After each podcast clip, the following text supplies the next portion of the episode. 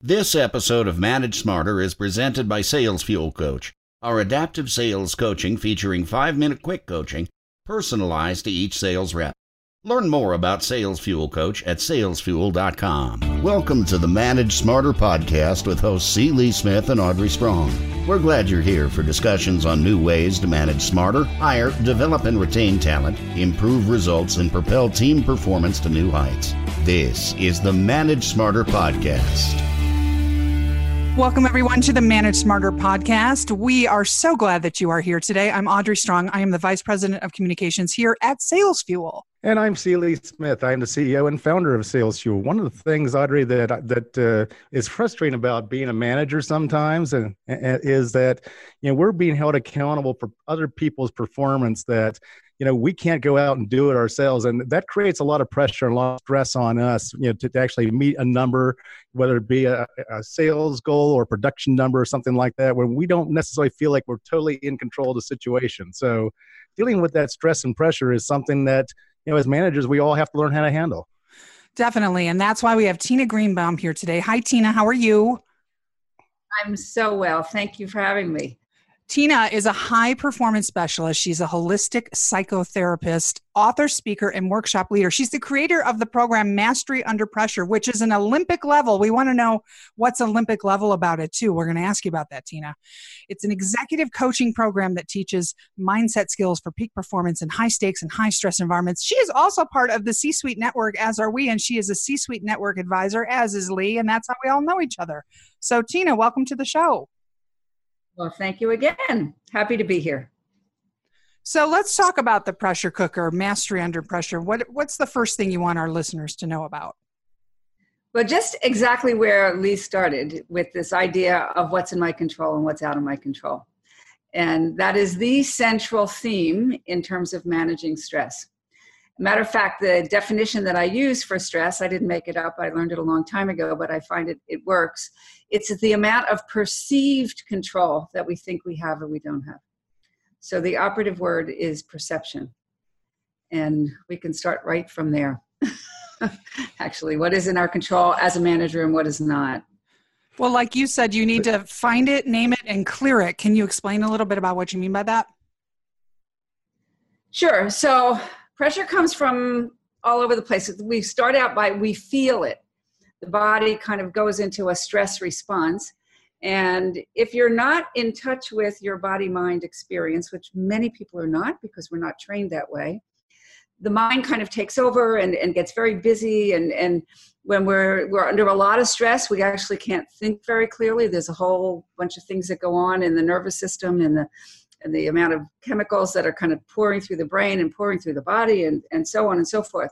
So I always like to start with the question when I notice that I'm feeling stressed, and again, I'm pretty familiar with how my body experiences it. I always feel it like in my shoulders and my neck and and I'll just turn around and I'll just start to look at okay, so where am I feeling like out of control? That's my first line of defense. So that's my first question. And then the second question I ask is where is this stress coming from? Am I putting it on myself? Is it something I have an expectation that I'm supposed to be able to do? Or is it coming from the outside? Is it coming from somewhere else, as, let's say, my manager or my boss or someone who's expecting things of me? So I like to look at the source of problems like what's the bottom line here? And how quickly can i get down to truly what's really going on? So we talk a lot about mindfulness now these days is, is a is a buzzword. Um, i've been working with this concept for 30 some years. And it what it, the definition of mindfulness is i'm aware in the present moment without judgment. Mm-hmm. Yeah, it's so, the judgment thing that gets me. yeah. So how do you, how do you the, the differences between uh, you know if the source of the stress and the pressure is you know self-inflicted versus coming from a boss, a manager, uh, another teammate, or something like that. So how do you handle each of those things differently? Okay, so uh, an example I use a lot of times is um, when I started working with a particular business coach a couple number of years ago. He said to me, he said, "Let's just start with an ebook, 27 pages, put this ebook together, you go, bup, bup, bup, bup, bup, you know, and it's done. And I'm thinking at the time, 27 pages feels like a lot of pages to be done so quickly. And I'm beginning to start to feel this stress. Hmm. So I ask myself, okay, where's it coming from? Is it coming from my boss, you know, my, my, my coach's expectation of me, or is it coming from my own expectation of myself? Well, in this case, I was picking it up from him. Mm-hmm. However, the truth was, without judgment, the reality was, what does he care? It's not his business. Mm-hmm. It's my business. Okay? So I'm putting that. I so I noticed that I'm putting the stress on myself, and I said, well, 27 pages feels like a lot right now, but I could do five tips, and I could do that pretty quickly. So I just shifted it for myself. I got the five tips done, and then then it became my ebook. Then it became actually my book, but it came in stages that I could manage. So if you have then a, a, boss then who's bearing down on you that you have to hit a certain productivity goal or something like that, and uh, so now the the pressure is actually is coming from the boss. You know that it's not just something that that you're putting on yourself uh, to reach. How do you handle that a little differently? Well, number one, okay, so I recognize where it's coming from. I also ask myself, is this something that I can accomplish? Is this a realistic goal for me? And it, you know, if I if I push myself and I challenge myself, can I actually achieve it? Because again, when you think about SMART goals, those you know, objectable, you know, objective and achievable, is this a reasonable request of me? And if I feel like it's not, then I need to be able to speak up. In the moment. In the moment, right? So there's another wonderful little kind of piece that I work with is that you're you can only go as far as your nervous system will allow. Hmm. Yeah. Or as fast as your nervous system will allow. So somebody could expect all kinds of things from me. Great. okay you speak of in the book something that's very fascinating to me that I'd like to learn more about, which is the relaxation response. What's that about? So, many of us relax sometimes in front of the TV, or we put on music, or we do something, but it doesn't necessarily change the brain waves. And the relaxation response actually was coined by this guy, Herbert Benson, in the 1960s. I think he was a, a cardiologist. And what he coined was the fact that you could get into this deep state of relaxation, which would actually change your brain waves. And it's sort of like a hypnotic state. It's like that pre dream state where the mind is very loose and you're not attached to any particular topic or the, and then if you stay in that space and you focus and we can talk about how you get there if you focus on one thing. Meditation is focused concentration. So if I focus on my breath, or if I focus on an image or a candle, what it does is it quiets down the left side of the brain, which is the chatter side, mm. opens up the right side of the brain, which is where your creativity is, where things are not linear. They just kind of pop in like little sparks. And the mind becomes, again, very loose, and the body becomes extremely relaxed and now you're in the parasympathetic nervous system.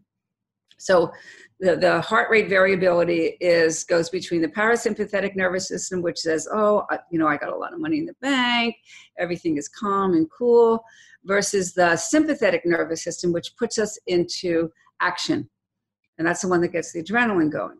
So in our culture, for the most part, and especially we're talking about high, high level, high stress, high stakes, we have a bias toward action, so that's we're not calm people in general. That's right. So, in order to be able to initiate that relaxation response, you have to be able to you have to train the body, and you train it over time, just like any other skill. Without tequila. without tequila. That's right. I was going to say, my problem is patience. I don't have the patience. it's still that long to get to that state. Well, know? again, if you start out, Audrey, in in just little two minute increments and three minute and four minute and, and then what happens is it feels so good that that becomes addictive hmm. got it i'd love to like a runner's high or something like that yes it, i mean it's really i got to tell you a funny joke well it's not even so much a joke many years ago i started i went to on a silence retreat and it was a 10 day silence retreat So you can imagine being pulled out from t- for 10 days. Wow. And you really couldn't talk to anybody. And anything that had to pass between you and the teacher was, was a note. And we meditated uh, four times a day of these deep meditations that were focused on the chakras and opening up your system. And so you became actually stoned on meditation. I, I mean, I could look at ants and kind of see the way they were moving. And I said to my teacher, I said, I don't get it. It's not illegal, it's not immoral, and it feels so good. He says, That's the secret. Mm. So once you cultivate that and you know that you have it at any time, I could be standing in line waiting the DMV, you know, and go into a state of meditation, just with my eyes open and um, I'm good. You convinced So, me. I'm, I'm interested in learning how to do this for sure. So you notice then that when you start to feel under pressure, your your muscles start to tense up and everything like that. Is that when you go into your relaxation response? Exactly. Okay. Exactly. You know, and again, we don't have a whole lot of time, but this has actually saved my life, literally. Being able to have that le- that depth of breath, um, and just very quickly, it's a story that people may be able to relate to or not. Um, I had breast cancer, Oh, and when I first um, was being diagnosed, they had to give me a, um, a test with, with a wire with no anesthesia in order to, do- you know, so my stomach would just start to turn over every time they would come at me with this wire. Finally, I said to the nurse, I said, you know what? Leave me alone. Let me lie on the floor. Let me breathe. And I'll tell you when I'm ready. And they did. They closed the lights. They walked out five minutes. And I, I said, okay, I'm ready. They came back. And I swear I did that test. I did not feel one thing. wow. Not. Wow. Powerful. That's quite a story. We wanted to talk to you about this concept of intrinsic motivation that you talk about as well for managers who have reports. What is that and what's the definition and how do I use it? So, when we think about the statistics that say how many people really dislike their jobs or really dislike their managers, it's huge. I mean, I've heard anywhere from like 65, 70, 80% of people are not happy in their work.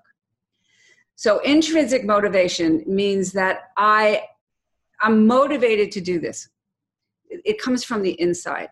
When you invited me to do this podcast, this for me is like, ah, it's like manna from heaven. I could, I really could do this all day long. We'll see if you still feel that way after the show's over. Once we're done. So I just get energized from this.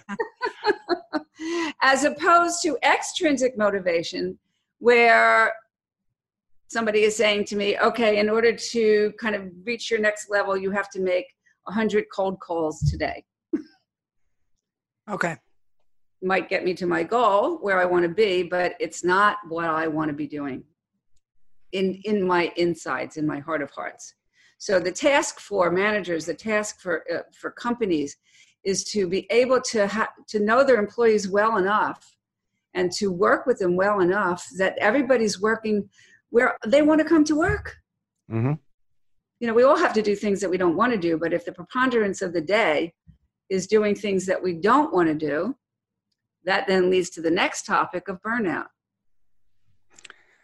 I want to hear you talk a little bit about, you know, you know, we talked about the physical um, things that can, you know, that are uh, signals to you that you might be under stress or under pressure. What about some of the mental things? And I'm, I'm thinking along the lines of uh, self doubt, negative self talk, uh, people you know, having fear that they're not going to be able to accomplish something or they're going to get in trouble or something like that. What are some of the things that, you know, some of the signals then that, that, that managers can, can pick up upon you know, in their brains basically to know that they're under stress or under pressure?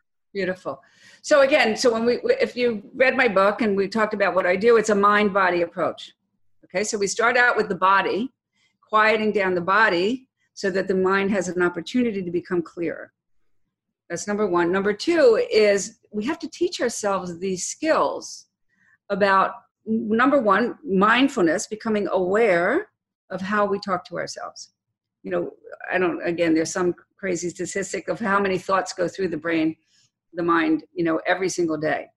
If you're not aware of how you talk to yourself, other people are actually. they can hear it.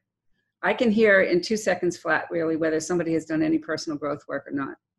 The language is very, very, um, uh, you know, there's a lot of that, that, that kind of lack of confidence, or people holding back, or you can see they have something to say but they don't say it, or it, it just comes out. You and it's it's kind of disarming. It's not appealing.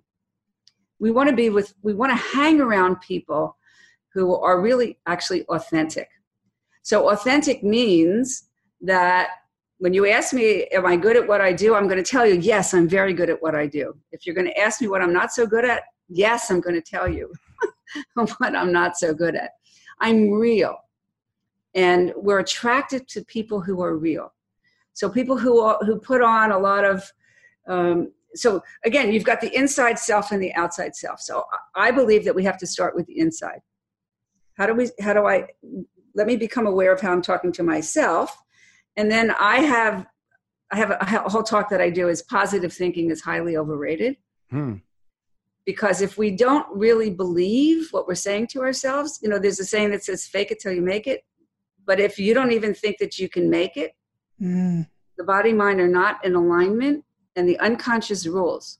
The unconscious will undo what it is that you're attempting to do. So we have to find a way to change our thoughts into something what I call productive thinking do my thoughts produce something that is useful for me?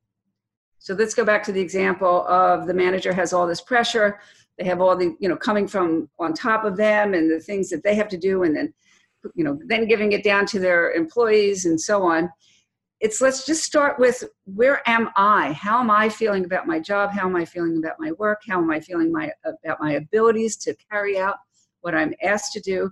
Let me kind of you know pay attention to the things that i need help on the things that i'm not strong in let me feel you know real enough that i can ask for help and that i'm in an office or a, in a situation where if i do my manager is not going to come down on me and think that i'm just a terrible a terrible manager.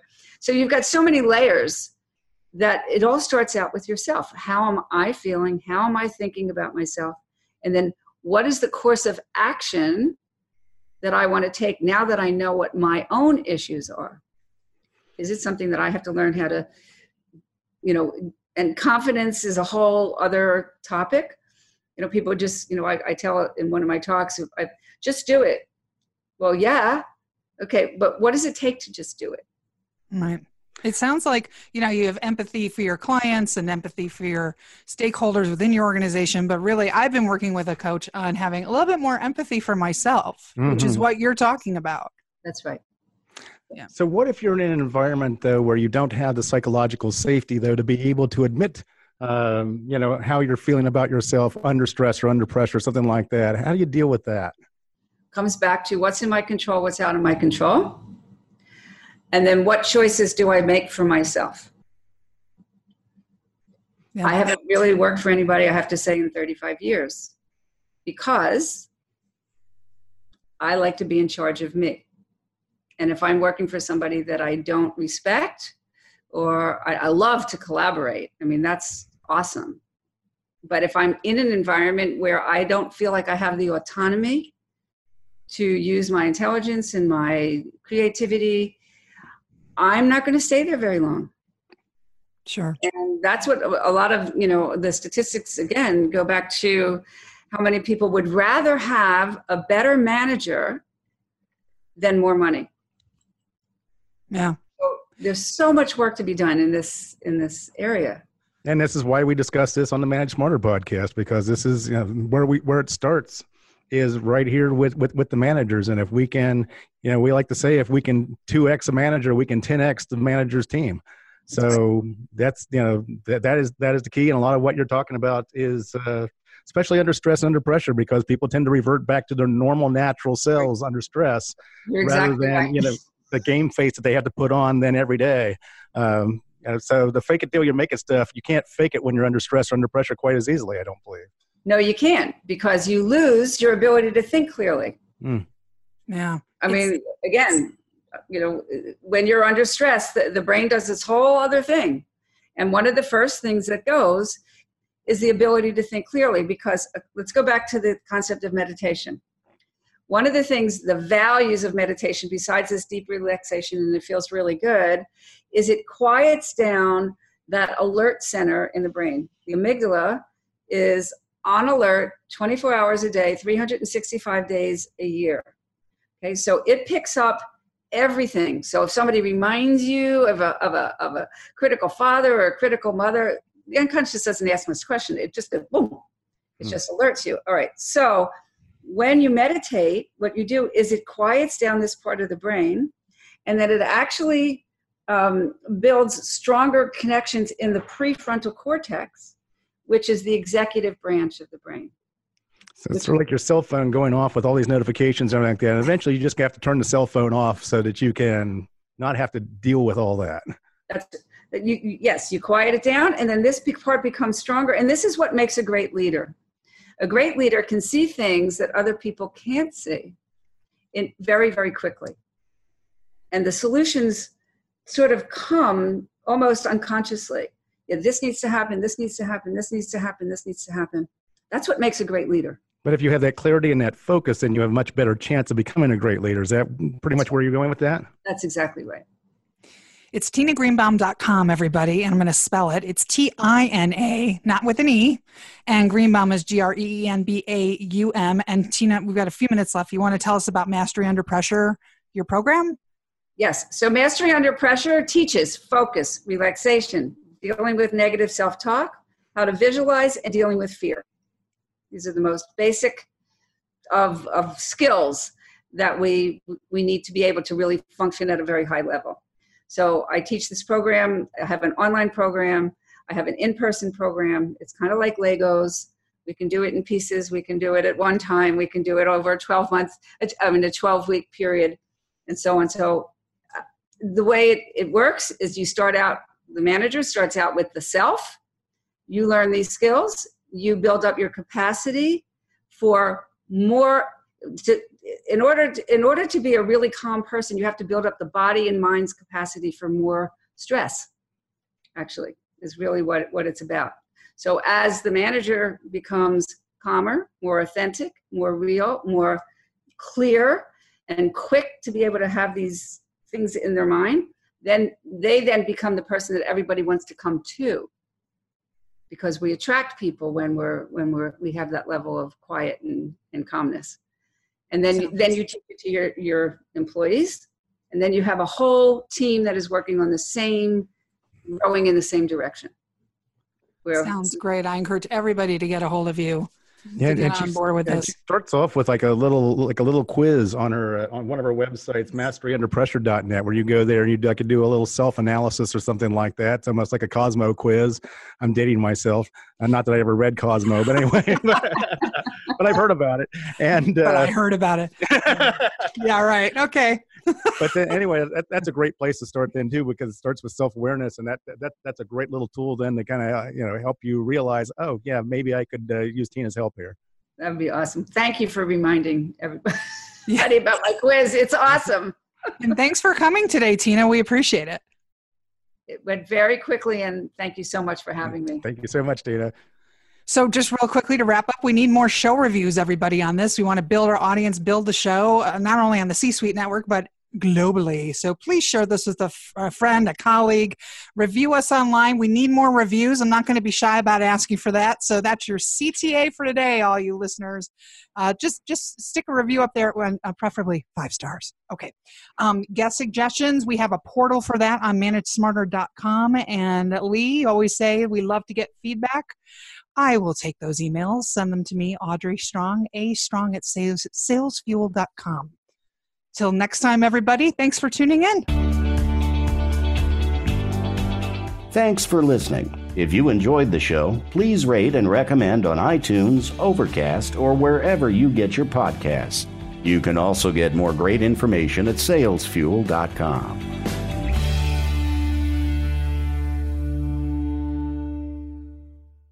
This podcast is a part of the C Suite Radio Network. For more top business podcasts, visit c-suiteradio.com.